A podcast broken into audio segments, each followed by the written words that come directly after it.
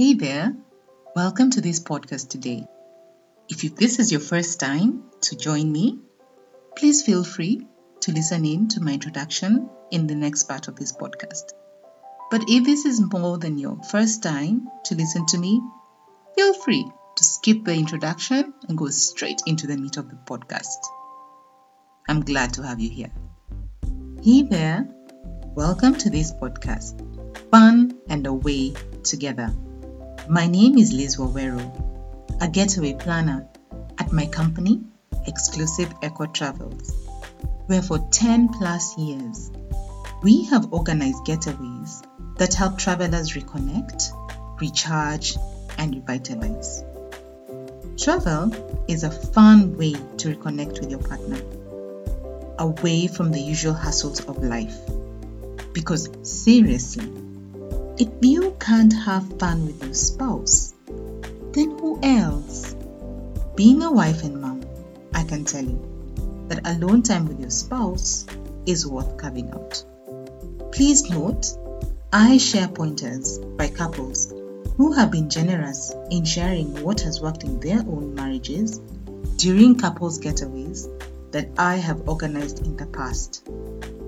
I am so grateful for the willingness and the openness of these couples. Okay, let's dive into it. Have you ever thought of that habit that your spouse has that doesn't do them any good? Is your cue? What do I mean? Let's say you had an office colleague who has a perennial problem of getting late to the office, which in turn means a number of things get affected, like making it in time for those early morning meetings, or constantly being on firefighter mode as things keep needing urgent attention because they just kind of walked into the day, so to speak. Because you know this colleague is not really a bad person, you decide to reach out to them as you have lunch one day and suggest that you could be a sort of accountability partner by asking them to text or call you as they leave the house at a certain time to ensure that they get to their office on time. It seems simple enough, right? Just a call as they leave the house. That's when you both realize the kind of challenge it really is. When a week down the line, they're always calling 10 to 15 minutes after their agreed time and still keep arriving at the office late.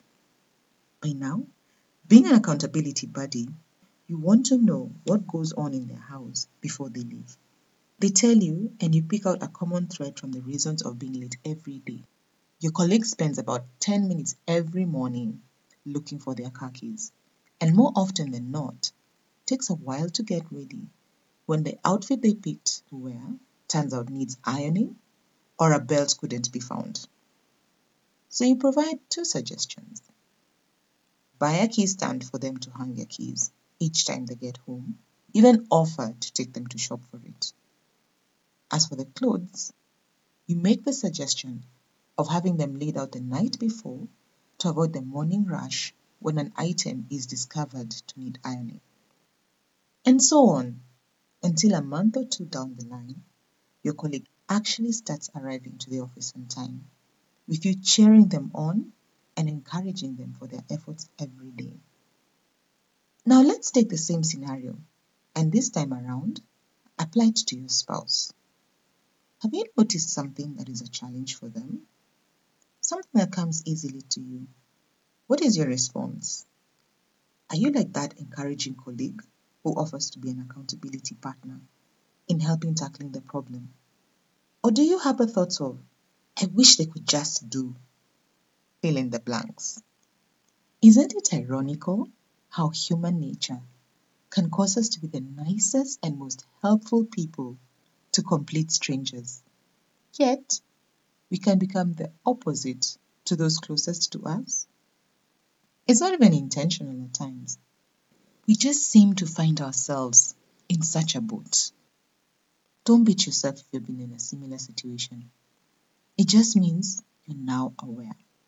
So, is there something you could help your spouse with without making them feel like they are the less from perfect human being?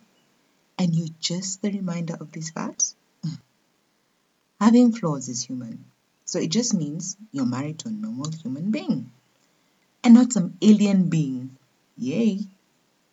So go ahead, think, observe on what that challenge is. I'm sure you already even know what it is. Reach out with a caring and friendly approach. After all, this person lives with you, so you can imagine how it can be in the house when your approach isn't all that great. All the best, and please find time to incorporate some fun in the process. That's all for today. Thank you for taking the time to listen. I look forward to having you again next week, Monday. Remember, whatever you do together, keep it fun.